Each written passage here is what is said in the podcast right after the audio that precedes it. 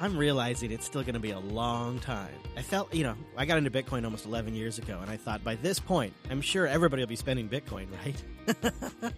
I don't think so. I think it's going to be a long time still. You may have come back too early. It's still early. And, I was just thinking as humans, we're really bad at gauging this kind of stuff, especially techies, because, well, the technology's all there. Look, it all does this. It all connects. You just need to build a front end. Okay, good to go. How hard can it be? As we're recording, we just got new CPI information. I'm looking at it. I'm thinking with the macro environment the way it is, it's going to be a long time before we see 100K Bitcoin and things like that. And until it does, I'm going to feel poor, For sure. I've just kind of settled in for that, trying not to dwell on it, but trying to be real about it. You can barely remember when it was, 69K, and you thought, oh boy, next step 100, but actually the next step was 40 and then 29. Yeah, the signs were all there. Looking back now, the signs were all there in October. You started to see the Fed start to kind of change their tone about interest rates, and that was really the first sign. Yeah, that was a sign for traditional markets to move to risk off, and that means that a lot of the hedge funds and traders who were messing around with Bitcoin, they started to move into more defensive assets, I guess, and just, moving into that tightening environment, it just takes the hot air out of all of these valuations, and for the moment, Bitcoin trades like a tech stock. We think that'll change in the future, but until then, it's a, if I say it's a buying opportunity, are we giving financial advice? Sounds like a no, because that technically is true. It is technically a better price than it was 6 months ago. Oh, well, a better price for what? Because there's the price, and then there's the risk-adjusted price. Okay.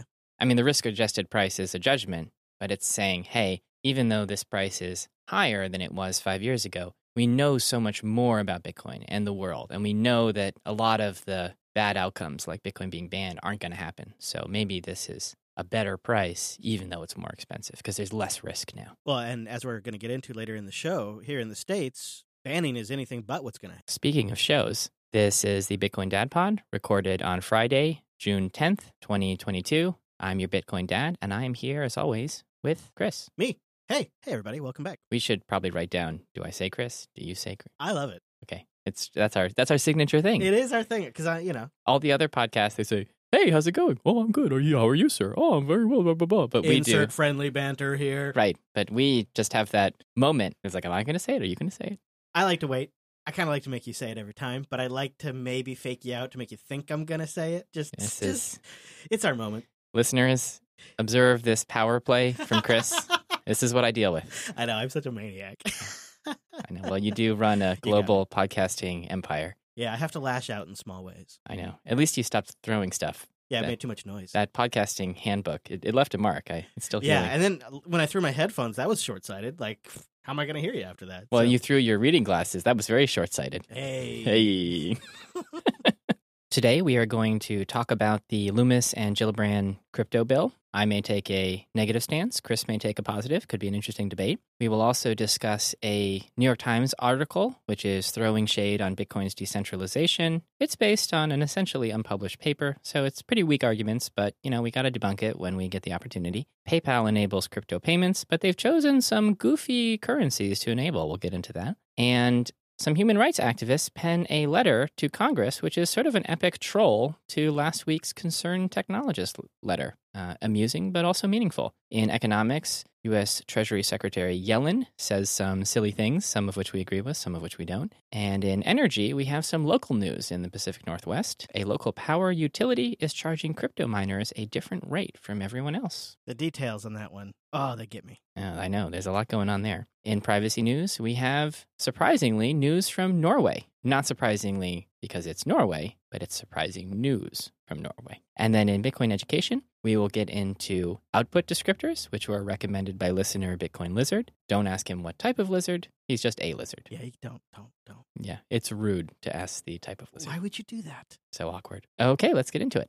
Shall we start with the Lummis and Gillibrand crypto bill? Yeah, sure, you want to. Okay, let's do it. Let's just do this one. This is probably something that maybe not everyone's even totally hip on what happened because, it's legislation, and it's legislation that's way out. So maybe we should start at the beginning? Sure. Now, are you familiar with Lummis? I believe she's the one that's got the laser eyes on Twitter, right? My understanding is that Senator Lummis is from...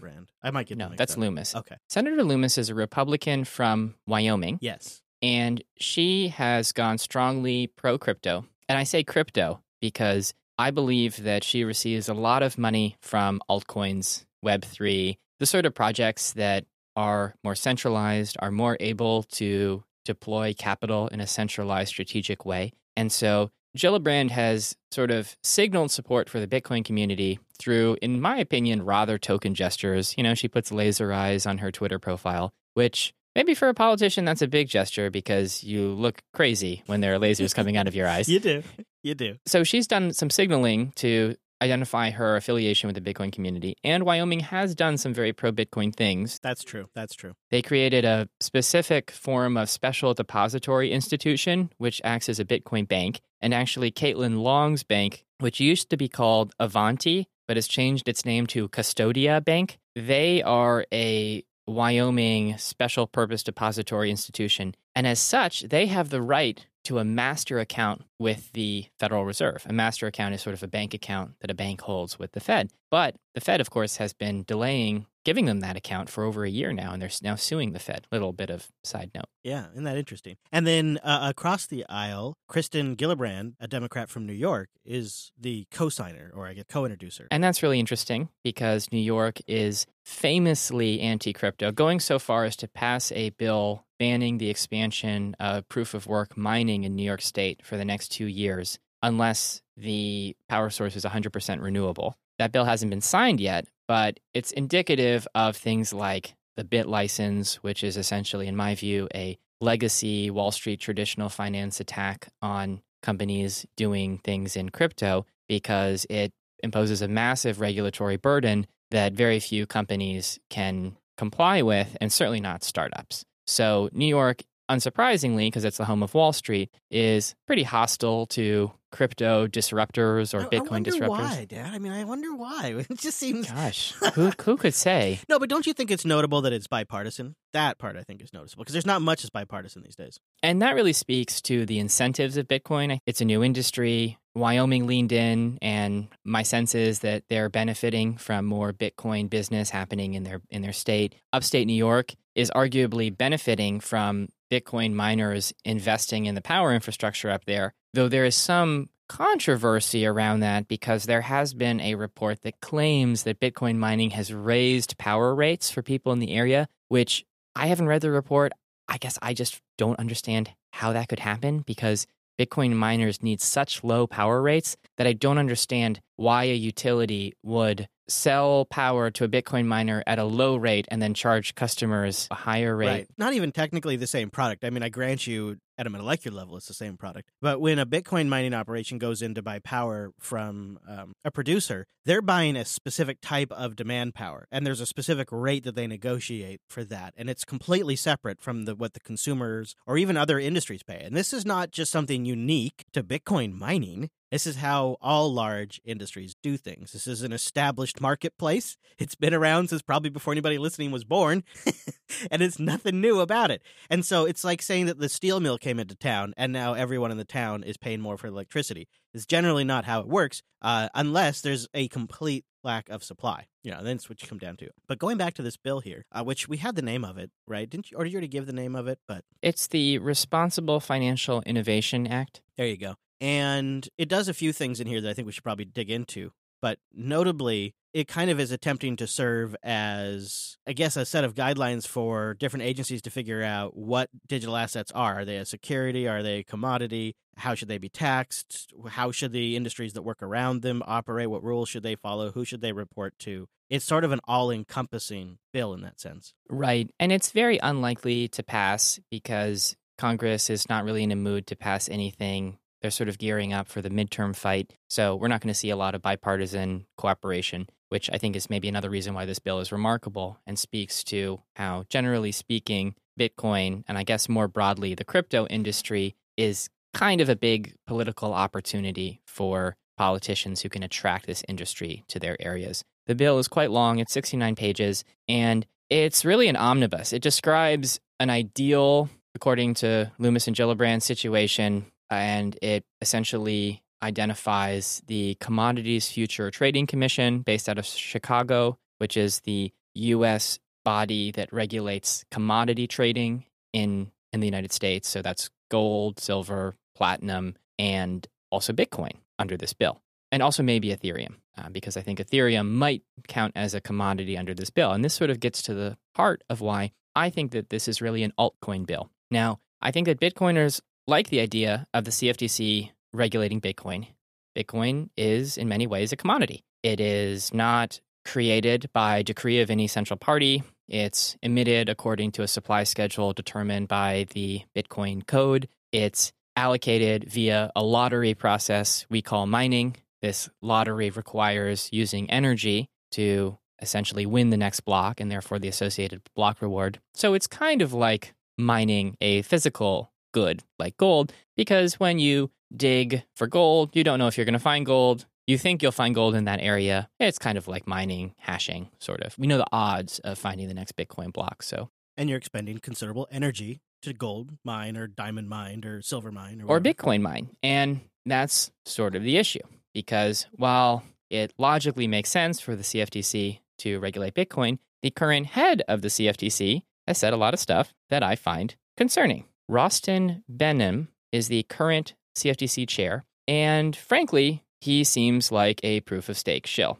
And I quote, "On the one hand, we need the industry to transition and change and understand that the energy consumption is too big." Wow, sounding really smart here, buddy. "But we also need consumers to understand and appreciate what's at stake so that through economic incentives, they can steer their choice away from the more energy-consumptive behavior." Okay, so he's basically saying, let's all move to proof of stake, and also consumers don't buy Bitcoin because it's not proof of stake. I mean, this is pretty dumb in my view. And this is the guy that runs the CFTC, which would be the commission, the federal group that is in charge of regulating Bitcoin. Right. So I think it's problematic to steer the regulation of Bitcoin to a body run by someone who's basically saying, we want to nudge people towards proof of stake. That's sort of my first red flag. There are other red flags, but maybe we should cover some of the other details that you liked first.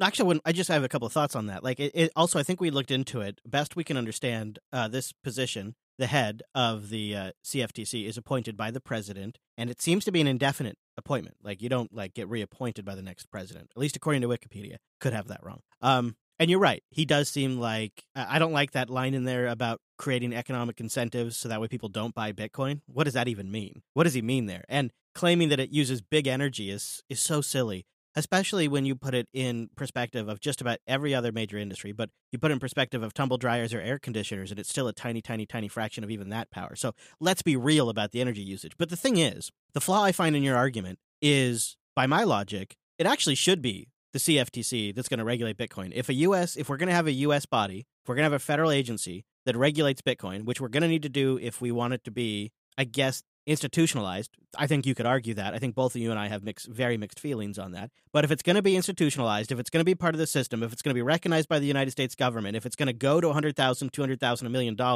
this has to happen. So it seems like it should be the CFTC and not the SEC. I think the real problem is the leadership of the CFTC, not the fact that this seems to be the appropriate location for it. And the other thing I like as a Bitcoiner is the CFTC is a lot smaller than the SEC. I was just looking up their budget on Wikipedia. It's pathetic. And they often don't even get the amount of money they're asking for better or for worse. And like when we have those dramatic government shutdowns, when the Congress critters can't, come to an agreement on a budget, CFTC gets shut down. The SEC doesn't get shut down, but the CFTC does. It seems like they'd be a lot more hands-off. Like he may not have the best intentions for Bitcoin long-term, but he probably doesn't have the resources to do anything. And this is the body that should probably have this, not the SEC. So while I agree that I don't like him, I don't necessarily think anything's wrong with the bill in that regard, because it seems like that is the right place for it. Okay, a reasonable point, because if we think of it from a first principles, what's the logical regulator here? The commodities regulator makes sense given Bitcoin's properties. Where I see the problem is that it now creates an incentive for every altcoin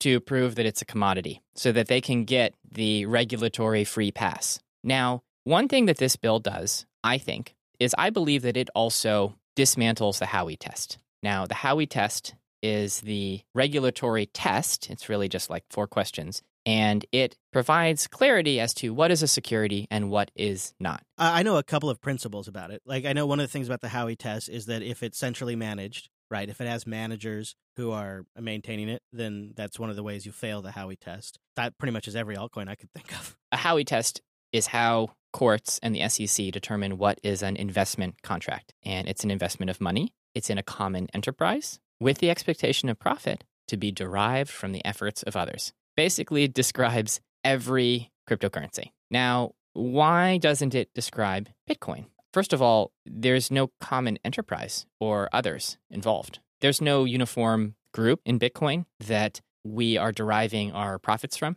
or through asset appreciation. So I think that the Howey test is great, and it is an excellent gatekeeper to legitimate projects. You know, I'd be interested to apply the Howey test to Monero and see what people come up with. The problem with this bill is that it acknowledges that a lot of altcoins pass the Howey test and are securities. But then it also says, but the thing is, these coins do not have the same rights as securities because they're not really equity, because they're essentially meaningless tokens that give you no claim on anything. So instead of acknowledging that a meaningless token that gives you no claim on anything yet is sort of like an illegal security, that, in my view, shouldn't exist. But what this bill suggests is, well, you know what? Let's call that an ancillary asset, and let's give that to the SEC to regulate. So it's basically saying this is an opportunity for all of these illegal securities to become legal ancillary assets that are not quite securities. And instead of the 4 quarterly reports that a security has to submit, a public security generally has to submit, I think, 4 10Qs and then 1 10K report every year. So that's 5 reports. That's a lot of work. That's very expensive. They only have to submit 2 reports a year. I guess it's good for a bill to say that the SEC should regulate these altcoins that, in my view, are all unregulated securities. That said, in the bill, you kind of see the logic that altcoins are illegal securities that have no value. And yet it's saying, there's no problem here. Let's just, you know, make them legal. So I think this kind of betrays the problems of the American political system, because altcoins have a big marketing budget to buy political cover. And I see that in this bill. Yeah, in fact, another proof of stake lobby was just recently formed. So Section 301 of the bill provides legal clarity for commodities and securities. And in here, they note that digital assets, which are not fully decentralized, which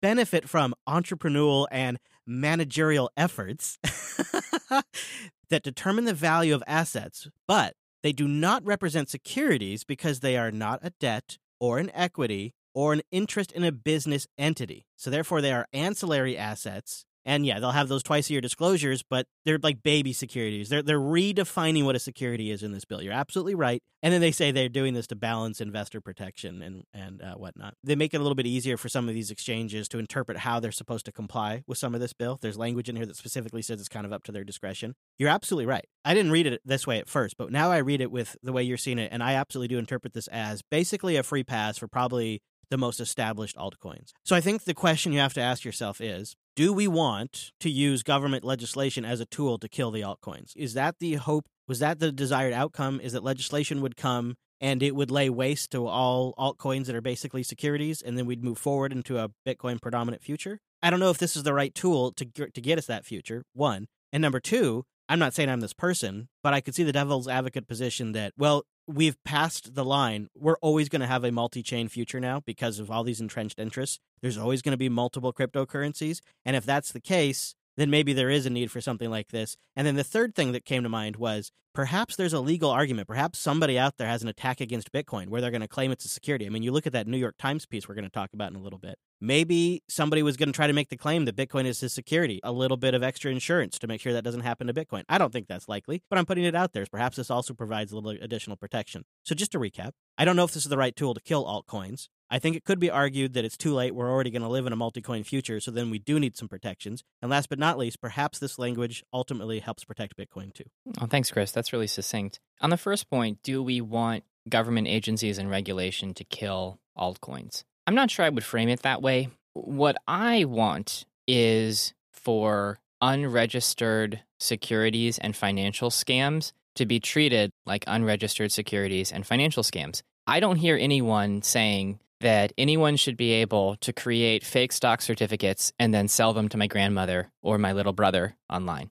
So if you don't think that, you know, creating financial Ponzi schemes and shady businesses that lie to their investors and misrepresent their business activity and do all sorts of these things is wrong, then I don't think you can say, oh, the government shouldn't shut down altcoins. There's this argument that I hear time and time again, which is, oh, there's all this innovation, there's all this financial innovation. I have to completely disagree. There is very little financial innovation in human history, by which I mean derivatives contracts were invented approximately 5,000 years ago, life insurance 3,000 years ago. Most financial structures are very old and very established, and they're deployed in increasingly risky and leveraged ways today, and people say that's financial innovation. I call BS. I think that's complete nonsense. Now, I don't know if I'm really saying I want the US government to crush altcoins. I just want them to look at what's happening. And I think that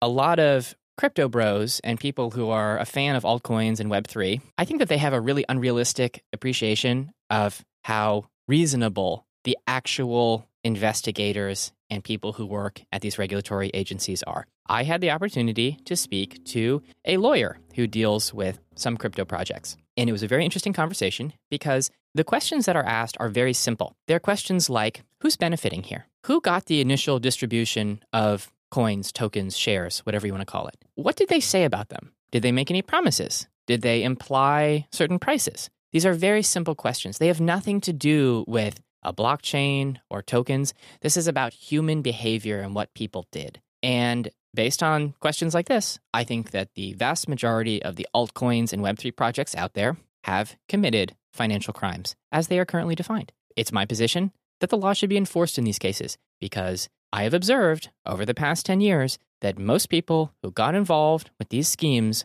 lost all their money, and that these schemes acted as essentially a value transfer mechanism from the people who invested in them to the founders of these projects. This is, in my view, clearly predatory. It clearly violates current securities laws, and I see no reason for there to be carve-outs. Even if this supposedly is good for Bitcoin, there is no point in sacrificing basic views about legality and morality to financially benefit oneself. It undermines society. It undermines confidence in the crypto industry, perhaps? Everything. It undermines our own credibility. And so I can't sign on to any bill that gives a free pass to scammers like Do Kwon or CZ or, my opinion, obviously. I'm not saying I have proof. Yeah, I follow you. It is. I think you could argue it is their job to find those kinds of scams, especially if they're operating in the United States. Right. I'm just wondering, why does Lummis and Gillibrand have this language in their bill? The only reason I could possibly imagine is that they received political donations from projects that would be negatively impacted by the current enforcement of securities regulations and the Howey test. And that's why they have this amendment to the Howey test that basically gives all of these projects, which are very likely financial scams, at least a window to get to some sort of legality. Yeah, I think you're probably right. I think it probably actually would be a better thing long-term for Bitcoin if they didn't do this. Because I think as long as a lot of these Ponzi schemes continue, you're going to have the stories like I told you this morning when you got to the studio about my neighbor who was grousing about inflation and the cost of everything is killing her life savings. That she's 65 and she's done all this work to save all her money all her whole life. She's 3 husbands. She's married 3 times. They all died on her. She's all by herself. Little suspicious that actually. I know. And the worst thing is she didn't even get rich off of any of them. So my wife just very gently suggested to her, have you, looked at something like Bitcoin? And she immediately just, instinctively, oh, no, that's a scam. Those cryptocurrencies are a scam. And that statement is right. Those cryptocurrencies are a scam. There just happens to be one that isn't. And that's sort of part of the... And I think this would clear it up. People don't see, oh, well, Bitcoin was created first. It's decentralized. There wasn't a pre-mine. There's no active founder running the project. Like they don't go through this list of things like what qualifies it as a security or a commodity. Granted, some more sophisticated investors do, but your average person won't do that kind of thing. So I think you are right. It is attempting to redefine the Howey test. I think the question is it something we could live with if it meant regulated, stable cryptocurrency? I don't know. I think that a bill like this would be very good for regulated Bitcoin and cryptocurrency products like the Grayscale Bitcoin Trust, the Grayscale Ethereum Trust, maybe, if Ethereum doesn't blow up in proof-of-stake transition, which actually I wanted to get to, because you had your 3 points, and I was responding to one, which is, do we want the U.S. government to go after altcoins? And I sort of rephrased that as, I just want them to get rid of scams. On your second point, do we accept that we live in a multi-chain world and regulation reflects that? I wonder about this, because I think that in some ways we accept a multi-chain world because Ethereum has limped on for so long. I really wonder if Ethereum survives this merge. So I'm very interested in the outcome. Test merge went well, though. Oh, it did? Yeah. Okay. Man, I bet it would blow up, and they would just, even if it blew up, they'd just walk it back, and they'd try it again. No one would care. No one would care. You know, the staked ETH, the ST ETH peg broke, has broken, which actually makes sense in retrospect. It's kind of like Terra. You have to say, oh gosh, that was obvious, because the pegged ETH it's a one-way peg. You stake your ETH, you get the staked ETH token, but there's no way to take the token and get the ETH out of the underlying contract. That contract is in effect until the merge. Once you stake... Right. I forgot about that little detail. But yeah, and it's locked up for a period of time until after the merge, too. Right, so a one-way peg, this is actually very similar to Ruben Somson's space chain idea, where you basically burn Bitcoin to create this new token called a space coin, and you can always burn Bitcoin to create the space coin, so the space coin will never equal more than Bitcoin. So staked ETH kind of has this property, and there are all of these lending pools like Aave. I don't really know anything about them, but I've heard it mentioned, that allow you to stake your staked ETH and do all sorts of leveraged things with it. So like Terra and Luna, there's actually a financial trade here where you basically break the staked ETH peg. You force a lot of people to get liquidated, then you get to buy up all the staked ETH at a very low price. Wow. And then once the merge goes through, you bought all this staked ETH for, you know, whatever, 1% of the Ethereum price, and then you get real Ethereum out of it, you know, profit. It's beautiful. So I just look at structures like that and I think, gosh, kind of looks like the Ethereum ecosystem is building in a lot of speculative attacks on Ethereum. Wonder how that's going to go. So I'm not convinced that a multi-chain world is forever. I wonder if the reckless utility chain with lots of features is kind of a thing we tried once, and who knows? Yeah, I wonder if it won't actually just come down to, like, say, the Cardano Foundation, whoever it is, it's not the foundation, but the Cardano folks, you know, there's a marketing team over there that works at the office that Charles works out of, and maybe they sell some Western military something, or they sell some large, you know, Boeing kind of organization, some massive product that uses Cardano or uses Solana as a base. And then, you know, it's around forever at that point. Cardano had actually tried that because they have this claim that they have a project in, I want to say, Ethiopia, where they're building a universal ID into Cardano. Sounds incredibly dystopian, like a terrible idea. I mean, it doesn't make sense on a lot of levels because they want to store the national IDs of all Ethiopians on servers in America, and the Cardano Foundation would control that. I mean, this is really problematic. But what's really going on, in my view, is it's this type of altcoin engagement marketing project where they have a small office in Ethiopia. They probably hired one or two people, and they make noises like they're doing this big project, and that legitimizes them selling more tokens to retail investors. You know, I think that's the name of this game. But not to get off track, TLDR, I'm not sure a multi-chain world is sustainable because another thing that's changing, like we said at the beginning in our pre-show discussion, we're moving into a quantitative tightening world. We're moving into a world where the Federal Reserve, at least temporarily, is not expanding its balance sheet. And so to me, that suggests that a lot of these altcoins, they're kind of like those highly speculative startups that had crazy business ideas that would never make any money for 10 years. Well, we're not in an environment where people want to throw money at risky projects ad infinitum. It could be that the fundamental economics that drive these kind of more speculative chains is changing, and this will make them harder to sustain moving forward. I have wondered that myself, if that perhaps isn't one of the upsides of this horrendous macro environment we're about to enter, and all of the tightening and all of the rate hikes and the increase in the cost of money. Perhaps the upside is some of these altcoins die off, right? And they become non-viable projects. You know what it is? It's the Linux user in me. I have watched the Linux community for 20 years. I have watched distributions that shouldn't exist, that don't have users, that don't make any money. And I have seen somebody come along and buy the name and reinvest in it. And they come along and I just see this stuff stick around and last forever in Linux. And you think there's no real economic incentive. There's no real thing being built around that. But yet somebody keeps buying and selling this property. You know, and they just continue forever. Are we talking about Zorin OS here? That's one of them. I mean, SUSE has had its turn, too, a few times. Yeah, I mean, I'm a SUSE user right now, and I just do not know why. Why the hell am I using SUSE? Well, you know, maybe the next people that buy them up will do better.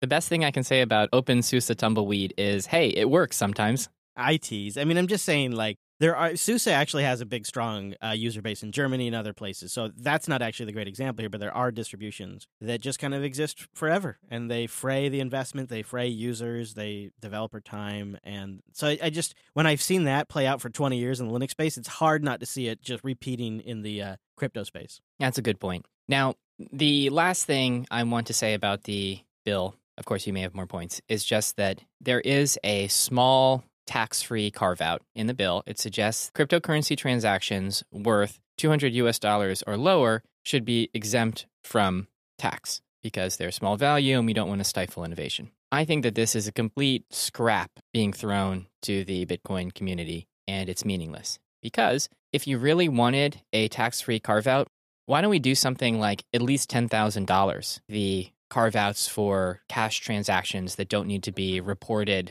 to the IRS. And frankly, if we actually wanted to be serious, that $10,000 number was created, I think, in like the 40s or something. So that number is actually closer to $100,000 today. Now, first of all, it's not going to pass. There's no appetite for that. But if it was really interested in having a serious cash carve-out for allowing cryptocurrencies, and for me, that means Bitcoin, to be used as a transactional currency, then the carve-out would be at least $10,000 or higher. But it's $200, and that's going to be negotiated down. So it's like, okay, yeah, you have to keep track of all the transactions to prove that they were under $60 at the time you sent them. I mean, that's completely worthless in my view. Yeah, it doesn't make any sense. $200 doesn't make any sense at all. And I think it was like, well, now you can buy coffee with Bitcoin or something like that. And I find it... Coffee is about to be $200 a cup. I mean... It's just it. With inflation right now, I just find it completely ridiculous. And I don't think it's something that will get renegotiated. I've heard some people argue, yeah, well, it's $200 today, but one day they'll redo it and it'll get up to $10,000. No, they won't. They won't. Like you just said, that the IRS reporting limit at $10,000 has been that way for lifetimes. There's a couple of other things in here. One that's good and one that's bad, in my opinion, and one that's medium. They're going to also kind of look at opportunities and risks associated with using digital asset in like 401k accounts. And they're going to require that exchanges and other places disclose more information about how they're storing it. And they also go in here to kind of give miners some protection, which I think is a good thing to see, that they're not considered brokers. They're putting that on paper. The one that I'm a little mixed on, because it's really going to depend on how they conduct it, is it also calls for a study on energy usage by mining and a whole like set up to figure out how it works, go out there, analyze the different type and amount of energy used for mining and come back with a big report. This is the altcoin proof of stake lobby that is so happy to deflect all the perceived sins of cryptocurrency onto Bitcoin's proof of work energy usage. Because at the end of the day, none of these altcoins need proof of work because they don't need a trustless consensus mechanism because they're centralized projects. So if you're not even trying to be decentralized and trustless, you don't care about proof of work because you don't need what it gives you. So proof of stake works fine. And, if you can basically say, hey, look, I understand all you guys are angry about cryptocurrencies, but it's really the proof of work that's doing all the bad stuff. Yeah. It's convenient. And Bitcoin is attempting to be a different product and it needs a higher level of security. Now, but then again, if the people that conduct the survey reach out to things like the Bitcoin Mining Council, they'll get a number like 58% of Bitcoin mining in the United States is done with renewable energy right now. Yeah, well, why not 100%? It gets in there, though.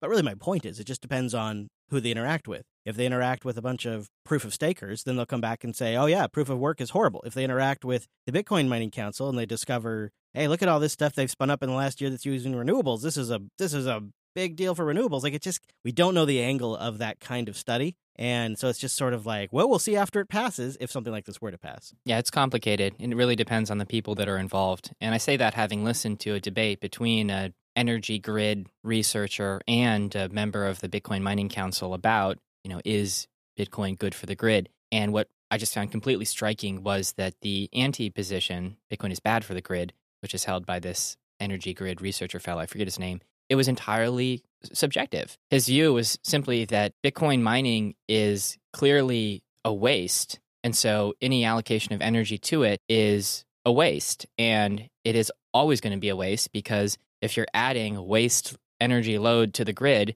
is less good because you have all this waste on the grid. It was this very circular argument that it cannot get away from this value judgment around what Bitcoin's doing. And maybe that's why energy studies like this bother me, because if we all kind of agreed that Bitcoin was valuable, I don't think anybody would be talking about the energy use because, like I already said in the show, we don't really have that conversation about air conditioning. We don't have that conversation about Christmas lights or tumble dryers because we find value in them. Or extruded aluminum or steel. Or Teslas. These are all things that require lots of energy. Anyway, yeah, I don't know. Yeah, it's a circle. We should break out. We should mention that so this is likely not to go anywhere this year at least. If it does go anywhere, it'd be next year. But what's probably more likely is this is going to inspire a different bill. This is like a starting point. That's why we want to talk about this now, because I wouldn't be surprised if this doesn't become the bill. Something will be kind of drafted by what this started, right? Where this is the starting point, essentially. Yeah, this becomes like reference bill material, so it might show up in future legislation potentially. Now, I have a quick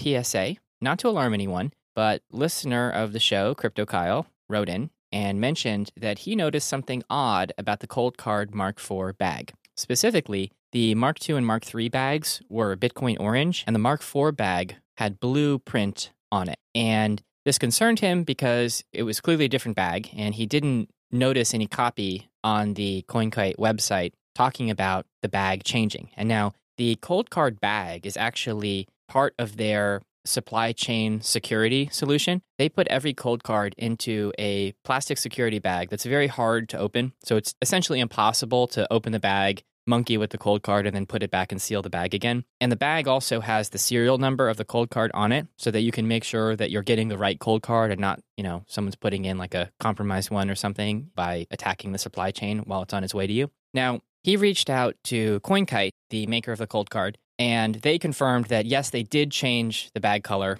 so you don't need to worry, but that wasn't on their website. And I think that for a mission-critical piece of hardware like a Cold Card, a hardware wallet that's going to protect potentially large amounts of Bitcoin, it's very important to be aware of all these details, especially for a company like CoinKite, which sort of prides themselves on all of these security measures. Now, this is not a criticism of CoinKite. We all make mistakes, but they probably should have at least notified us that they were changing the security bag on the Mark IV. They said that they're going to update the website, maybe make this clear, and they reiterated that all of the Cold Card firmware is signed, so that there are ways to verify that at least you're dealing with signed firmware, and that should put minds at rest. So just brief PSA, nothing to worry about according to CoinKite and Crypto Kyle, but it's important to be aware of things like this when buying sensitive hardware like the Cold Card. Shall we get into the New York Times article? Indeed. This terrible piece of journalism. Is it even journalism? Is it just tabloid at this point? It's so bad. Yeah, I really want journalism to survive the 21st century, but articles like this make it hard to believe. Let me just read the title. How trustless, in quotation marks, is Bitcoin, really? In myth, the cryptocurrency is egalitarian, decentralized, and all but anonymous. Again, not true. It's not anonymous. It's pseudonymous. The reality is very different, scientists have found. And this gets to the first question. Who are these scientists? Well, this whole article is referencing essentially an unpublished paper. It's like a draft paper. It's not peer-reviewed. The authors, only one of the authors seems to have anything to do with computer science, so, who knows what their qualifications are. But it's very odd because this paper, the title is Cooperation Among an Anonymous Group Protected Bitcoin During Failures of Decentralization. .docx. Also, it's so funny, like they didn't take out any of the word metadata. So you can see that it was created with Microsoft Word. It was saved on June 6, 2022, and this is the _clean version.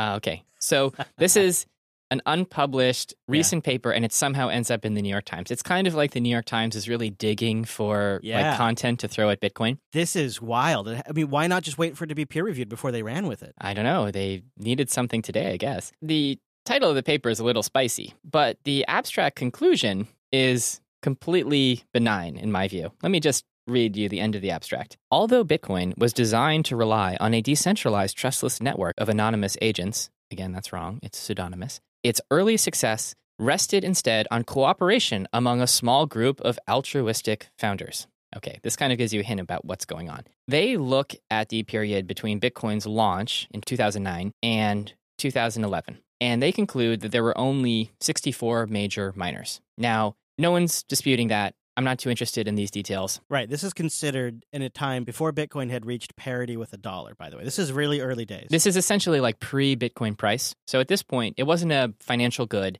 and the network was highly centralized in the beginning. In the beginning, there were only two miners, Satoshi and Hal Finney. So there's no surprise that the network was highly centralized. What the paper finds is there were periods when mining groups controlled more, or potentially up to 51% of the hash power, but they didn't attack the network. Now, this, I think, gets to the heart of why this is such a silly paper. I don't think that the writers know what a 51% attack is. A 51% attack means that you can reorg the blockchain, and so you can double spend Bitcoin. A 51% attack isn't like breaking Bitcoin security and then suddenly all the Bitcoins pour out onto your lap. That's not how it works. What it does is it gives you the opportunity to double spend. And so the way that you execute a successful 51% attack, and by the way, thank you, Bcash, for all of the successful 51% attacks that have been executed on the Bcash chain. Great data there. Great learning opportunity. Thank you again, Roger. Hope you're listening. Love to have you on. Yeah, just send us a boost. Let us know. Sorry. Every time I think of Roger, someone once said, Bitcoin would love to have Roger Ver back. He's Bitcoin Jesus. So if he crucifies himself on a cross of Bitcoin, we'd accept him back. Probably, actually. You know. To do a 51% attack, essentially what you want to do is accumulate a lot of Bitcoin, send it to an exchange, trade it for something else, dollars or maybe another cryptocurrency, and then you reorg the chain so you never sent the Bitcoin to the exchange. So you have the other asset that you bought, but they don't have the Bitcoin anymore. And then you rinse and repeat. Just keep on doing that to exchanges. Hopefully they don't talk to each other. These original 64, all they needed to do was just cash it in on a few exchanges. Oh, wait. Oh, how many exchanges were there back then? Yeah, none. I mean, this entire... So the premise is that she discovers is that the lead researcher is that there was a small group of people that had the Bitcoins initially, but they had to mine them, right? They had to mine them, and their incentives simply aligned until Bitcoin grew and grew and grew, and it grew much further beyond them. But this is, in the New York Times piece, this is a massive, massive revelation, and it's sort of used as a way to undercut the decentralized nature of Bitcoin today. I mean, you read the headline. They're asking if Bitcoin is decentralized today based on things that happened in 2009. Yeah, I mean, that's 10 years ago, over 10 years ago, and the network's completely decentralized and different today. And really, the article is just an opportunity to make unjustified aspersions about Bitcoin. They talk about how it's environmentally destructive, but they don't really put the energy usage in context. They imply it's supposed to be anonymous and then criticize it for the fact that it's not anonymous. And they also imply in that article that the blockchain is like this private store of financial transactions and that only super skilled data scientists can dive into the secret lakes of Bitcoin's blockchain and extract secret details from it. Oh my gosh, these scientists, that's so amazing. Oh wait, I have a block explorer on my home node and I look up Bitcoin transactions all the time. I know. Did they install Umbral? Yeah, I wish you... Yeah, definitely they're using mempool.space running on an Umbral. Yep. Except I'm not sure because they say that the blockchain data they used was only 327 gigabytes. So I don't think they had a full Electrum backend. So they might have been looking this up on blockchain.com. Maybe. Or that's like an old blockchain. Yeah. It's pretty. So those two little misunderstandings weave an entire tapestry of a tale that uses thick language to make everything seem so scary and so cryptic. I honestly wouldn't be surprised if some politician doesn't cite this New York Times article at some point in the future. It seems like it was handmade to deliver somebody a little bit of ammo. Yeah, for sure. I mean, this is just another arrow of anti-Bitcoin FUD you put in the quiver and you use it later when you need to say something negative. Can I just add this? When they look stuff up in the blockchain, they refer to it, and this is in the paper too, they refer to it as data leakage from the Bitcoin blockchain. That's what when they look stuff up in the blockchain, that's how they refer to it. And that's even how the New York Times piece refers to it. But I just read that sentence from the actual paper here. God, I feel like I need to change my pants hearing that. Data leakage. Ugh. We study the responses to a social dilemma in a group of anonymous individuals. They're not anonymous. It's designed to be open. That's how you verify that there aren't double spends or inflation bugs. Right.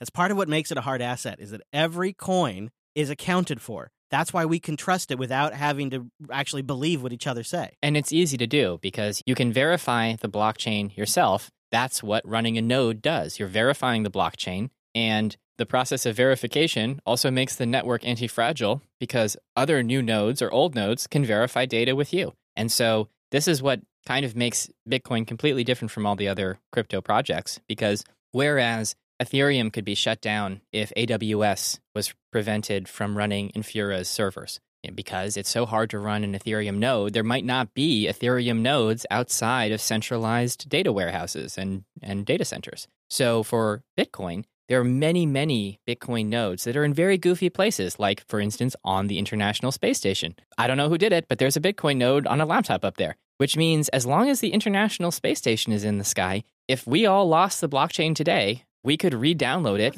from the ISS. There's also that satellite. There's a satellite service where you can buy a $500 satellite and it'll connect you to a node orbiting Earth. Oh, actually, I have that. Yeah. Well, it's Blockstream is broadcasting via satellite. So it's connecting you to Blockstream's node. Okay. I thought there was actually a node in a sat, which would be way cooler. Yeah, I don't see how that's necessary. Though I have heard crazy ideas about building, you know, Bitcoin nodes, and then you bury them in an old oil well, and then you backfill it with like concrete and high explosive. I mean, it's like, what? Why are you doing that? I love it. Speaking of data leaks from our data scientist, when they saved this, apparently they used macOS version 10.15.7, and they also saved it at 12:13 p.m. on June 6th using Microsoft Word. And I have all the details right here. So there's a data leak, too. Am I a data scientist now that I went and got the file properties on her PDF? Oh, my God. You might be a hacker. Better not do that in the state of Texas or Ohio. Remember that journalist who was accused of hacking because they looked at a website? Just congratulations, everybody listening. You, too, are likely a data scientist now. Now go and ask for a raise. I hear data scientists make six figures easy. Let's do PayPal. Yeah, let's talk about PayPal. If I'm reading this article correctly, PayPal is enabling crypto payments. So previously, you could, quote unquote, buy Bitcoin on PayPal, but you couldn't do anything. You couldn't withdraw it. You couldn't send it to anyone. You just apparently had Bitcoin. But now, PayPal is allowing you to transfer, send, and receive Bitcoin, Ethereum, Bitcoin Cash, and Litecoin. And I'm just wondering, how did they decide on these four assets? Bitcoin Cash? I know. Like Litecoin, I've heard from people who trade that they like to use Litecoin to get in and out of places because of low fees. But Bitcoin Cash? I mean, Ethereum, do they know how expensive Ethereum transactions are? Right. It's one of those things people have, though. So I can understand that. At least there's people sitting. The only utility I could possibly find with this is that they do have this checkout with crypto product now. So I think maybe you could do a PayPal transaction financed by your crypto. I've never seen that option at PayPal, but it's what they say here. I'm going to admit something I've never told anyone before. I think I might have some Bitcoin Cash because when I was in Miami for Bitcoin 2021, there was a man in a dog suit and he called himself like the Doge guy or something. And he would just show up with like a boombox and start like breakdancing in a Shiba Inu suit. And he walked over and he gave me this NFC card. And I think there might be some Bitcoin Cash on there. So is Bitcoin Cash BSV? Is that the... No, I think it's BCH. Okay, I have BSV because of a fork. And I was just given... Satoshi Vision. Yes. That's Craig. Craig writes. Right. I got some because of some fork. And so it just showed up one day in my account on some exchange. Hashtag fake Toshi. Yeah. Well, guess what? That's an opinion. You can't unload it. Nobody wants it. So it was like worth $200 or something. I was like, I'm going to get rid of this. I don't want this crap. No, nobody wants to buy it from me. I think I actually ultimately did unload it. I can't remember how. I think I took a bath. Yeah. I mean, and also if you try to use Bitcoin Cash or Bitcoin SV on an exchange, like you can sell it or whatever. They'll give you some terrible price, but they require like 10,000 blocks or something confirmation time. Like Bitcoin... After 6 blocks, that transaction is final because the reason that we wait for 6 blocks for a big Bitcoin transaction is just in case, because of weird things, maybe the network was bifurcated and there's a whole nother edge of the network that we're not seeing for the moment. And they've, they've gotten really lucky and they built like 6 blocks really fast. And so we just need to make sure that there wasn't an interruption so that we don't suddenly touch that network and then our transaction gets reorged out because all these blocks suddenly appear and it pushes our shorter chain out. This is the reason why decentralized networks are never going to be as fast as a centralized network. Yeah, I mean, if you build a distributed consensus network and then you shorten the block time, you get an unstable network, Solana. Mm-hmm, mm-hmm. But what happens with Bitcoin Cash and Bitcoin Satoshi Vision, which is a fork of Bitcoin Cash, is that they still use the SHA-256 sum algorithm for their proof of work, which means that even a relatively small Bitcoin mining farm can essentially reorg the Bitcoin Cash chain because it's just not economically profitable to secure that chain. But sometimes, because of price fluctuations, there is a moment where Bitcoin miners will jump onto the Bitcoin Cash or BSV chain and they'll just reorg it. They'll do weird things. You know, they'll extract some money from it, but it's very not nice. It's abusive to the chain. And hey, permissionless system. They can do whatever they want if they have the ability to. The reason that Bitcoin works is not because everyone's playing nice, which is what the New York Times paper would have you believe. It's because it is prohibitively expensive to extract value from it in a way that isn't basically playing nice. Yeah, one of the things that has always kind of impacted me about what Satoshi created is they created a system that generally works optimally when everyone is following their own incentives. And when you look at those early 64 Bitcoiners, they were just following their own personal incentives. The network and the protocol, the software, has been designed in such a way that when people follow their incentives, they tend to do things that are better for the network. Like they try to get more mining capacity. They try to get that mining capacity with cheaper energy, which generally brings them to renewables, and people hold Bitcoin, and that also increases the health of the network. Like all of these things that are you're doing it for yourself often have a positive impact overall for Bitcoin. And that's, you know, the network effect. On the subject of PayPal, I noticed that PayPal has a cryptocurrency council that they consult with about cryptocurrency. The director of research of the Digital Currency Initiative at MIT, Neha Narula, is on this PayPal council. So I just linked to a TED Talk she did. It's honestly not very interesting to me. It looks to me like she read Nick Szabo's Shelling Out paper on the history of sort of monetary technology and then stole a couple parts of it and then started to shill altcoins. Yeah, she talks about Bitcoin and Ethereum in the summary here in one breath, the radical promise of a world powered by cryptocurrencies like Bitcoin and Ethereum. We're not there yet, but in this sparky talk, digital currency researchers describe the collective fiction of money and paints a picture of a very different looking future. What I find funny is that she used to work at like Dig or something. So it's like she worked at some tech startups and now she's the head of this institute. It's like, oh, okay, well, I mean, you know how to like build a website, but what does that have to do with digital currency? It's funny, like PayPal's already kind of been written off by so many of us, right? They entered this space so ludicrously backwards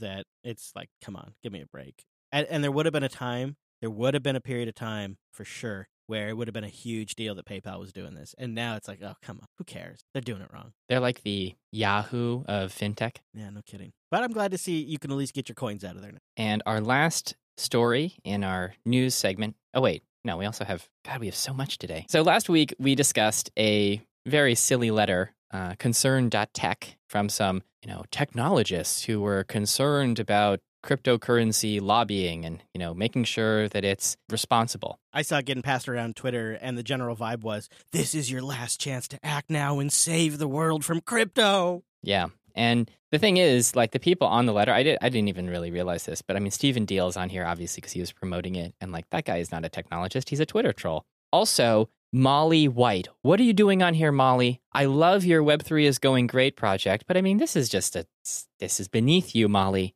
I'd love to have her on the pod because she would basically do like a altcoin schadenfreude episode for however long she wants to talk. I mean, that's always fun. We'd have to do like to make everybody happy. The episode before, we just nothing but Bitcoin. Just nothing but Bitcoin. Right. Maybe we do like a Bitcoin tutorial and then altcoin schadenfreude. So the funny thing about this financialinclusion.tech letter is they literally copy the website from the first letter. So it's kind of, it feels like an epic troll. And the gist of this is that basically they're pointing out that Bitcoin is a humanitarian freedom technology, and they have human rights advocates signing this letter. And I think that the people who signed it are pretty on the up and up. For example, you've got Garry Kasparov. Gary, in addition to being a great chess player, has been a Russian anti-corruption campaigner and bringing up the problems with the Putin regime for a very long time. You also have Anna Chekovich on there, who's part of the Anti-Corruption Foundation in Russia. That's Navalny's org that basically got made illegal by the Putin dictatorship. So in my view, these are very serious human rights advocates, and they've put together a serious letter about Bitcoin's application in the fight for human rights. So I think it's great because it trolls the first letter, which is just this insincere load of crap, and it replaces it with a sincere call to action on using a freedom technology. Good on them. Good on them. And they make a good case in here that Bitcoin helps people protects people, gives people an option that isn't the predatory financial system. And I think the only people who that doesn't resonate with are people who are blinded by the financial privilege of the West and haven't run afoul of any particular federal agency or anything anything that makes them question the stability of their asset long term. Give it time, kids. Give it time. Exactly. Happens to the best of us. Yep, it does. And it's going to happen to all of us over these next few years. So I think this is great to see. And this brings us to economics. Now, we have an article, and there were several articles about this. I clipped the one from a publication called The Business Standard. And it basically reports on Janet Yellen doing a brief mea culpa. And her message is basically, hey, you know that time when I said inflation would be transitory? Turns out it wasn't. I was so surprised. Also, remember that time when I said we would never have another financial crisis in our lifetime? I was wrong. You know, mea culpa. She actually said the words wrong, too. Like, she really... I think she was out there taking the brunt of the mistake. She really put herself out there. And I loved watching every moment of it. It is a nice bit of schadenfreude. I mean, of course, if you're going to have someone retire, it's Janet Yellen. She's quite elderly, so she's a candidate. But this is the part that I found interesting. And I quote, "We're seeing high inflation in almost all of the developed countries around the world, and they have very different fiscal policies." Wrong. "So it can't be the case that the bulk of the inflation we are experiencing reflects the impact of the American Rescue Plan." Now, this is a bit of grade A gaslighting, in my opinion. This has got to be the new gaslighting. This is it. I think she just rolled out the new line that they're going to try to use to defend their actions over the last few years. This has got to be it. And you know what? At first, I was like, well, what is the answer to that? Like, it kind of works on the surface. Here's my take. The data from the Federal Reserve shows that I believe 40% of dollars in existence were created in the last 10 years, and 20% of those dollars were created in the last 2 years. That's a lot of base money creation. Now, over the COVID period, most developed countries that had the ability to borrow in financial markets or had a currency with enough clout that they could issue debt and buy it with their own currency, like the Bank of England or the European Central Bank, they have engaged in monetary expansion to fund programs that enabled lockdowns.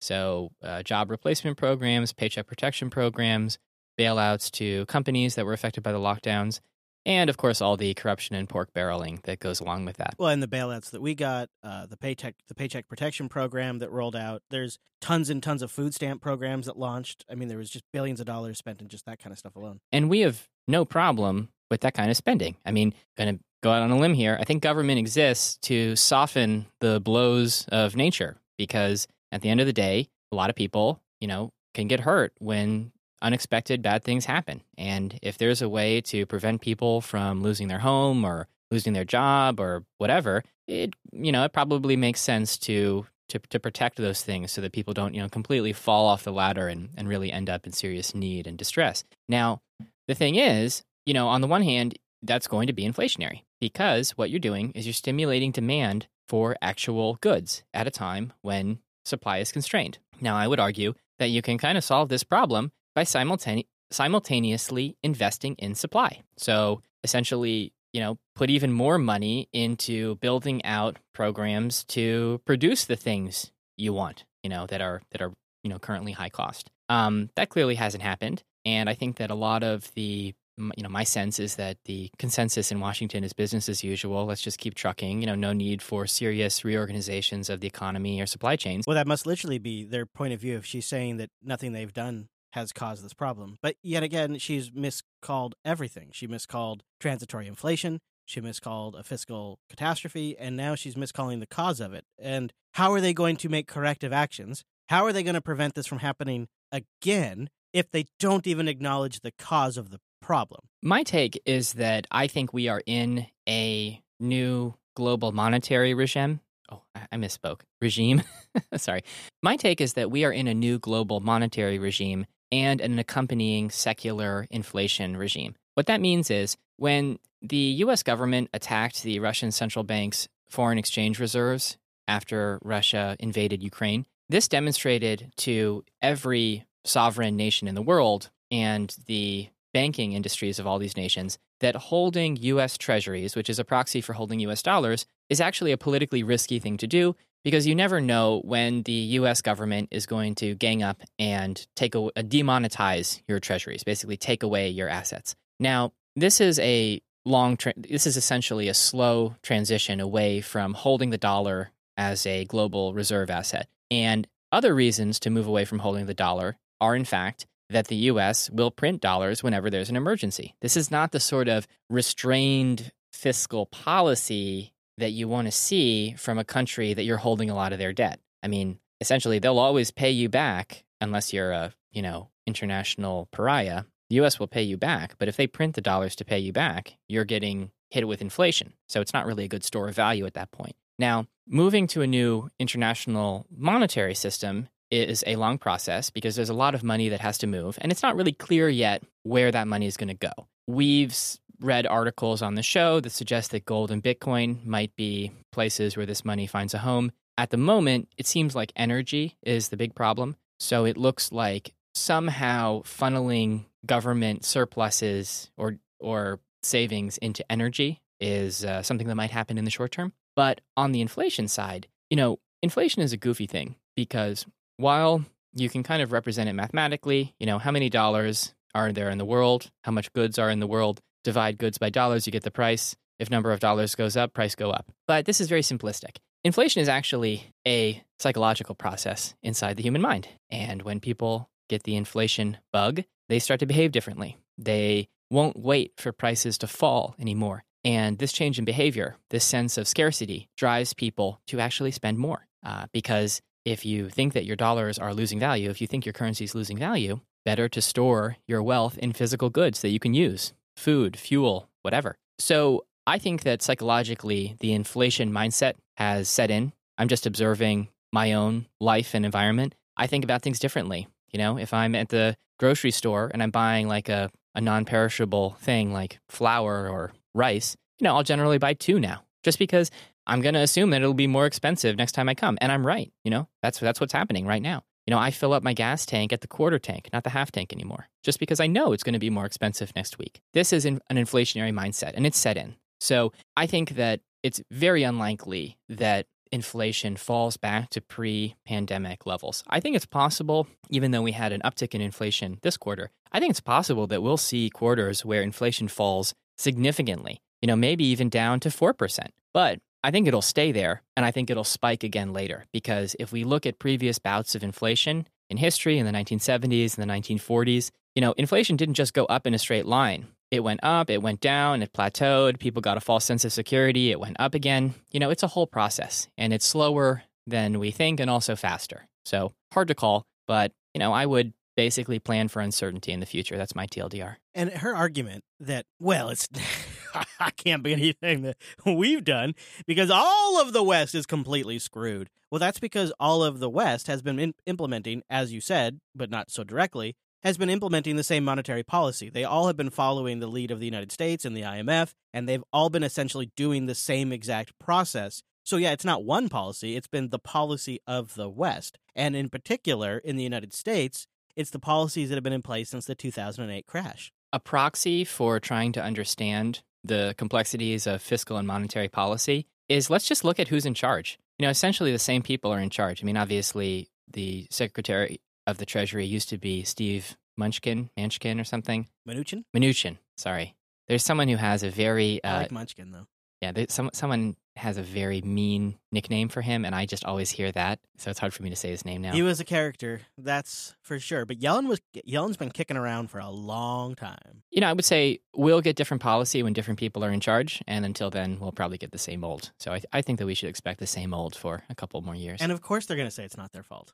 Of course that's what they're going to say. They're not like the Bitcoin Dad Pod that has a weekly corrections section. This episode is brought to you by the Self-Hosted Show from Jupiter Broadcasting.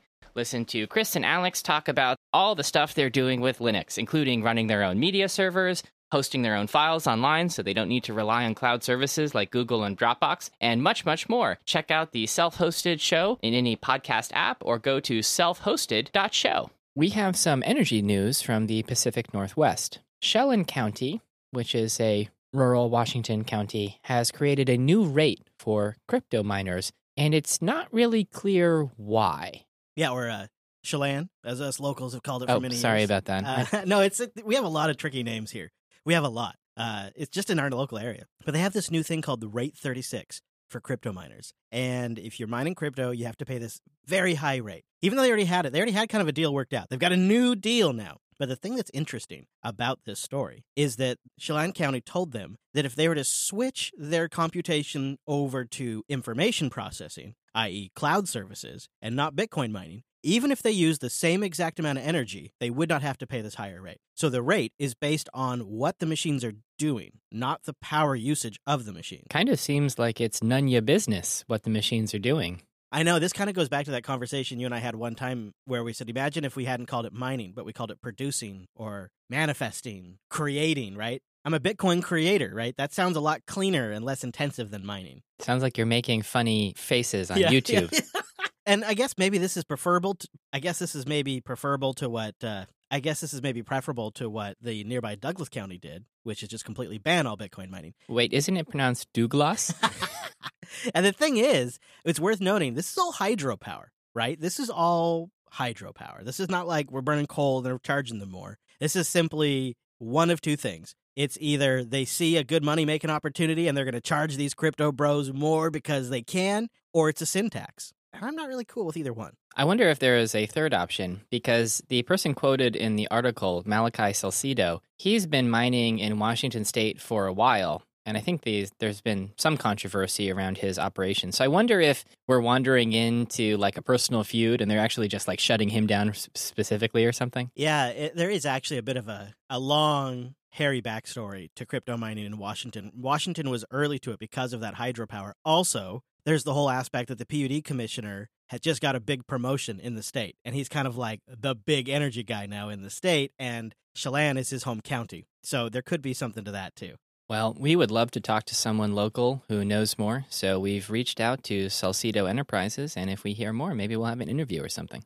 Now, we have some privacy news, and it's weird. The website I found this article on is called Life in Norway, which I recommend you click through. There's apparently a podcast. I haven't listened to it. But in this article, Norway has a bureau that collects statistics. They call it Statistics Norway, but the acronym is SSB, which kind of sounds sinister to me. Yeah. Because it's like FSB in Russia is their spy agency. I think we've also been trained over the years, anything that starts with SS. Oh, yeah. But SSN, that doesn't bother you. Social security number? Yeah, but it's not like a group, right? It's not like the SS. It's not the SS security. The SSN group is coming, yeah, I know. There's bad now. You see, oh, now my gosh. Yes, I'm worried. What happens when I turn 65?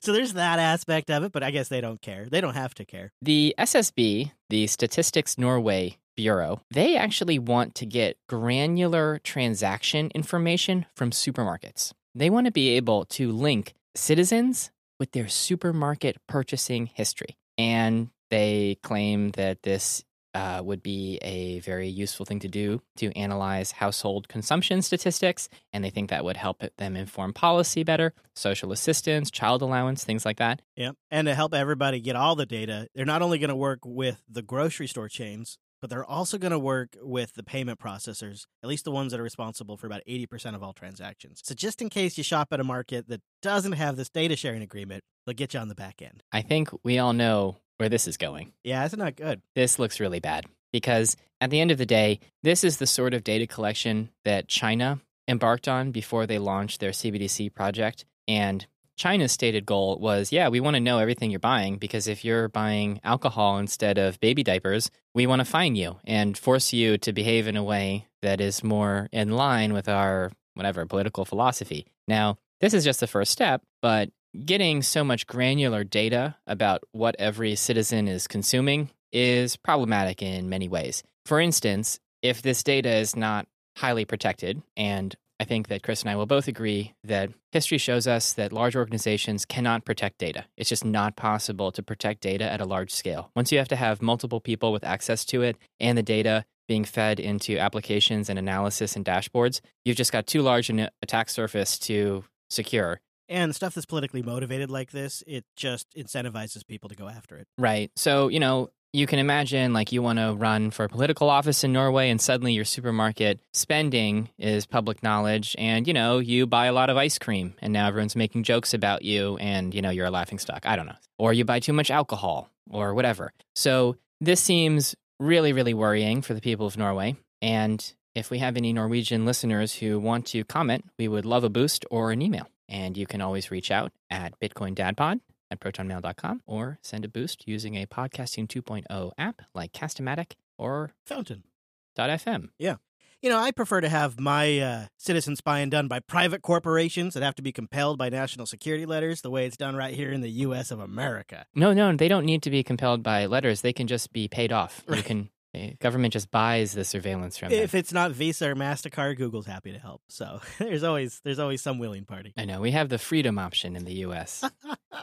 Bitcoin, please save us. Please. For today's Bitcoin education segment, we are going to rely on a recommendation from our listener, Bitcoin Lizard. Again, don't ask what type of lizard, just a lizard. And Bitcoin Lizard directed us to a website called outputdescriptors.org. And this is a really useful website. It links to WalletsRecovery.org, which we referenced for people who are trying to recover old wallets and having trouble. WalletsRecovery.org basically helps specify the derivation paths of certain wallets, and this can be very useful for finding old transactions so you don't lose your coins. Now, output descriptors basically solve the problem of derivation paths. So I'm going to read a description, and then we'll try to explain what that means. Output script descriptors are strings that contain all the information necessary to allow a wallet or other program to track payments made to or spend from a particular script or set of related scripts, i.e. an address or a set of related addresses, such as in a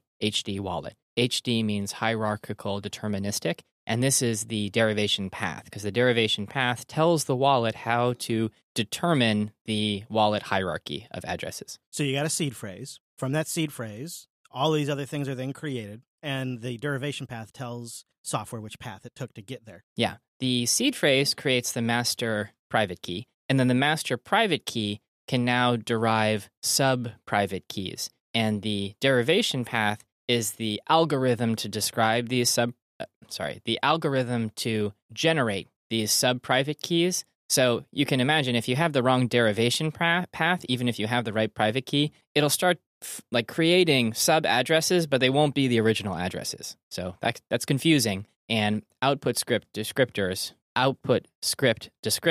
solve that. Sorry, that's weirdly hard to say. It is. I mean, this is when I hear you talking, I think, this is why I think some people probably never self-custody. It's going to be like when Bitcoin gets bigger and bigger and bigger, it's going to be the minority that self-custody. I would say self-custody is actually pretty easy until you start looking underneath the surface at how the sausage is made. And then you're going to have trouble sleeping at night. Yeah. So descriptors combine well with Miniscript. Miniscript is essentially a way of creating templates for Bitcoin script so that when you try to do clever things with Bitcoin addresses, you don't lose all your coins immediately. Miniscript makes it less likely that your clever experiment will end in disaster. And descriptors basically allow a wallet to handle tracking and signing of a larger variety of scripts. They also combine well with PSBTs, which are partially signed Bitcoin transactions. This is a technology used by the Cold Card to basically keep the private key separate from the wallet that's on a computer that can then be internet connected. And essentially, this allows output descriptors to help the wallet determine which keys it controls in a multi-sig script. This really would have helped me back when I lost a bunch of Bitcoin, because if I had been using a wallet that supported output descriptors, it basically would have encoded the construction of the multisig wallet into the addresses and maybe the private key too, I guess. Yep. So my TLDR is that output script descriptors are the next step forward in making wallets much more robust and recoverable, because what they're doing is they're embedding the metadata about how the wallet was created into the actual addresses. And so you don't need to remember the derivation path. It basically encodes the derivation path into the transactions. And so if the wallet software supports that, it's much easier to recover funds. Yeah, great. And I see one of my favorites on there, Sparrow, is listed. Cold Card, listed. Spectre. The Spectre wallet, listed. Oh, and BTC Pay Server, but limited support. Yeah, I was curious about that. I'll have to look into that because I think BTC Pay Server is a fantastic project. Oh, totally. When I finally get around to making one for the show, that'll be a whole episode. Oh, yeah. Okay. I'm down to talk about that. I've played around with it on and off, and I plan to spin one up myself one day. And this brings us to feedback. I actually jumped the gun and already told everyone how to get in touch with the show. So you know, Bitcoin Dad Pod at protonmail.com or at bdadpod on Twitter. Now, we don't have that many boosts, so I'm just going to read them. Rapid fire boost. Pew, pew. Rapid fire. Actually, there's more than I thought. Hey, that's a good problem to have. Yeah, for sure. So 5 days ago, Patar was listening to Be Water, My Friend, not Exit Liquidity. That's a reference to Bruce Lee. We know. I feel maybe I should have just said Be Water, not Exit Liquidity, but I threw in the My Friend to make it clear that I was talking about Bruce Lee. And Patar sends us 30,000 sats. Hey-oh. Whoa, big booster. I wanted to make some fountain clips of this episode, but I couldn't decide on what parts to clip out because the entire thing is so damn good. Here's a big boost instead to show my appreciation. Bravo. Wow. Well, thank you. That is really nice. And then we got 500 sats from Crypto Kyle. Again, same episode, Be Water, My Friend, not Exit Liquidity. Sometimes you all come across as Crypto Critics Corner, but Bitcoin. I want to hear more about BTC. Understandably, the crypto news comes faster, but more Bitcoin, Mr. Dadpod. Well, that's some very good feedback. Thank you, Crypto Kyle. I hope we talked more about Bitcoin this week. I don't know. There's so much news, and it's easy to get lost in that. There's that. And there's also the fact that there's a stage Bitcoin is at in adoption, and things like new regulations and new attacks about energy. Like, that's really what Bitcoin's going through right now. Now, you've gone through this with Linux, right? Where it sort of evolves in stages, and there are points where it's almost like the things around it are happening faster than Linux. Well, or the things around it have to change in order for the next phase of Linux adoption to take place, right? And I think that's where we're at right now. I see. Tell us how we hit it in this episode. Was there more Bitcoin, less? Yeah, let us know. Did we do better? Our next boost is 1,500 sats, thank you, from Awesome Matt. Again, Be Water, My Friend, not Exit Liquidity. A free market is going to reward those that create the most value for others. Debatable. I think the identity stuff is kind of a waste of time. Everyone will be on a Bitcoin standard eventually. Progressives should hate Bitcoin. They want equality, which is only achievable through violence, not freedom. Spicy take from Awesome Matt. I love it. Yeah, I always enjoy talking with Awesome Matt on our Matrix. Same. Yeah. Because he has a very sort of anarcho-capitalist libertarian perspective. I don't know if I agree that progressives should hate Bitcoin. I think that, you know, Bitcoin is a great savings technology and everyone can benefit from it. And I think it's easy to argue that's a human right in our modern era. For sure. I don't know about this sentence, they want equality, which is only achievable through violence. I guess that's sort of accepting the fact that inequality is a natural structure of the world. And I think that's kind of a, how to put it? I feel like we definitely have a lot of structural inequality today, but that might be because there was always structural inequality, not necessarily because we live in a state of freedom and there's, you know, natural inequality. Like, some people are just like better at others at making money and stuff like that. So I don't know if I agree with that statement, but I respect your right to have that point of view. Pew, pew. Also, 5 days ago, we got 1,500 sats from Follow Reason, listening to the same episode. Recently discovered your podcast and indulging in listening to old episodes. Thanks, John from North Queensland. Wow, thanks, John. Yeah, I thought that name sounded new. Thanks for the boost. Yeah, but is North Queensland Australia? Yeah, right. Wow. I know. Turns out you could download the file anywhere.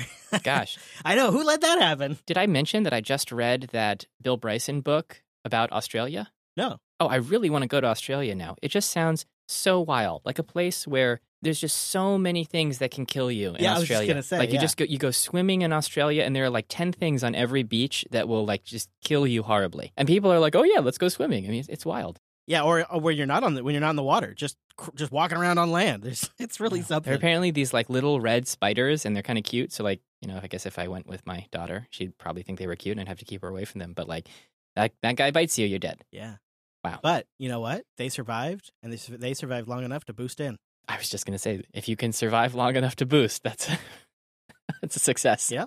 Our next boost is 1,000 sats from Red Green Refractor, one of our favorite names. Great show, guys. To play devil's advocate for altcoins like Solana and Cardano, I'm going to like this. I think they are more interesting when you think of them as competitors to developer platforms like AWS rather than Bitcoin. In that way, their purity and decentralization doesn't matter as much as how well they market and cater to developers as a place to build and deploy apps. I'm thinking about the play-to-earn market as an example of this. Well, I think that's definitely their position, right? They want to, especially Solana, they want to position themselves as a developer platform first, and that kind of explains away some of the centralization. I think the question is do you buy the premise? I'm not building on these platforms, so I might have a biased view because I haven't seen the benefits. But from my perspective, they really look like the main driver of the project is creating a token and selling it to people. And everything else seems to be in service to that as a sort of marketing activity. Even if it means building some real functionality, at the end of the day, the important thing is the economic incentive. And I think that is selling a token. Yeah, that is exactly it. I just can't square the token, right?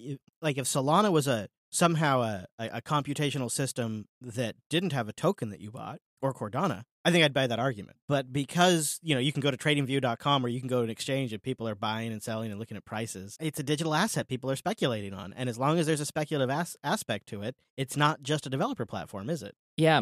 I actually had a conversation sort of related to this with someone who is building a music NFT project on Solana. And this project, which I'm sorry, I forgot the name. Theo, if you're listening, sorry about that. Boostin and we'll say the name out loud. But Theo's project was originally on Ethereum, and they're doing something where you buy an NFT and it somehow unlocks a song, and there's like NFTs and music on a blockchain, something like that. Now, what happened with this project was they built it on Ethereum, but then when Ethereum gas fees and price started going higher, they got priced out of Ethereum and they moved to Solana. Right. And what I pointed out was I think that this is kind of the problem of quote-unquote utility chains, because if we think about it strictly, a utility chain is basically just providing utility. It's like this thing that allows you to run apps. And so I like to think of it as like my laundry machine. My laundry machine needs quarters. And so when I need to do laundry, I'll go to the bank and I'll get like, $100 of quarters. So I'll hold a bunch of quarters. And there is some logic to having an expense to operate the network. That way somebody doesn't just abuse it, right? If there's some expense, then you use the resources appropriately. It prevents spamming. Yeah. But you get to these weird situations where CryptoKitties basically froze the Ethereum blockchain. And that was, according to some people, spam. But other people were willing to pay the fees to run the CryptoKitty program. And I think this was, 2018. So 2018, 2017? That sounds right. But even more recently, there was a big NFT project that just in the last 3 months that skyrocketed the price of gas fees. Was this the Yuga Labs Neverland thing? That sounds like what it was. Yeah, it seemed like they were seriously mismanaged that, and they caused like $420 million in gas fees or something crazy. Oh yeah, I think we talked about it on the show a couple of weeks ago. Yeah. But was it 420? I feel like everything's 420 these days. So let's just go with 420. The issue that we're getting at is that if you have a utility chain, eventually either the price goes to zero and the chain halts, or the price gets too expensive for the applications built on top of that. And I think that phenomenon sort of speaks to what I'm describing, which is at its core, you've got a financial asset here, and that's kind of what's driving all of the activity. And so even though you can build on it and it might look like a developer program, I'm just not sure. I don't know. I'm suspicious. Yeah, I fall down with you on that one. I completely agree with all of that, but I'd totally entertain another perspective if somebody wants to boost it in. Now, we received 2 boosts from the wine elephant. Double boost. And they were both for 420 sats. And I think that's great because, that's just a thing we do now. 54, 420. And now technically when it's double boost, it's over 800 sats. I'm down with that. I know, but wine elephant broke it up to make a point. So thank you. And then we received a row of ducks from Nixer. That's 2222 sats. Thanks for being such a great source of Bitcoin education.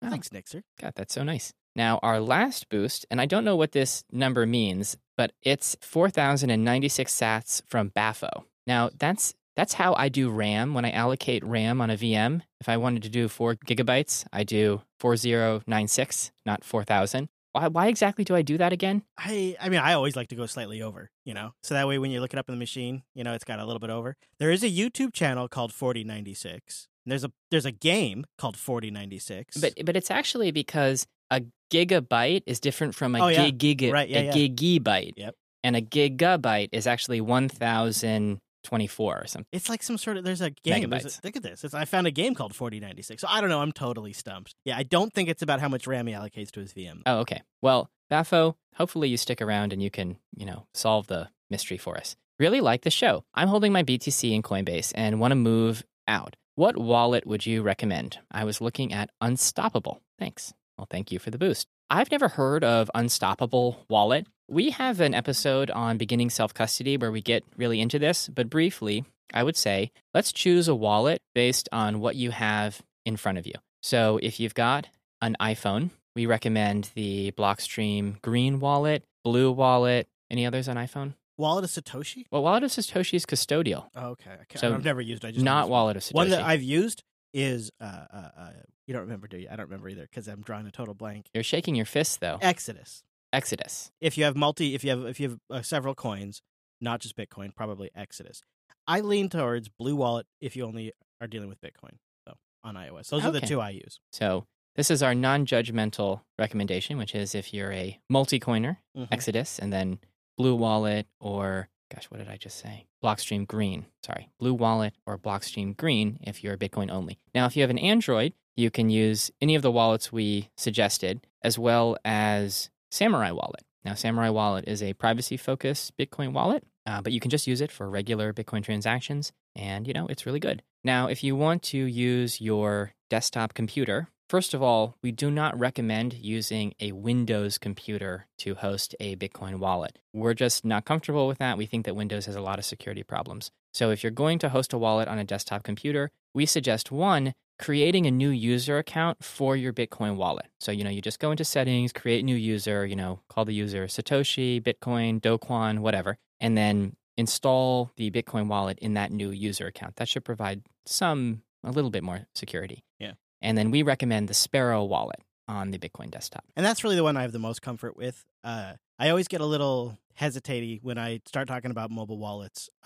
Not that I don't think the iPhone isn't a secure device. It's probably more secure than a desktop computer in most cases. But, I just don't like the idea of the risk. You are taking counterparty risk with Apple. You are taking the risk that they won't ban that app from the App Store. I doubt that they'd remove it from your phone directly, but getting banned from any future updates or being able to install it on a new phone really stinks. The other thing that's just a little bit scary about a phone is it can get, sideways, and then you can't get to the file system or something like that and grab your wallet file. So there's certain elements that I still feel like if I were going to store more than a couple $100, probably wouldn't be comfortable with a mobile device being my primary wallet. The batteries are sealed in there. They come and go. You drop them, you break them, you lose them. A desktop PC, preferably a Linux box with Sparrow installed, just feels a lot safer. And of course, you always want to back up your seed phrase, your passphrase, and your wallet derivation path. And that is the end of our boost. Now, I got an email, and I forgot to bring it with me. So I'm just going to talk from memory. Okay.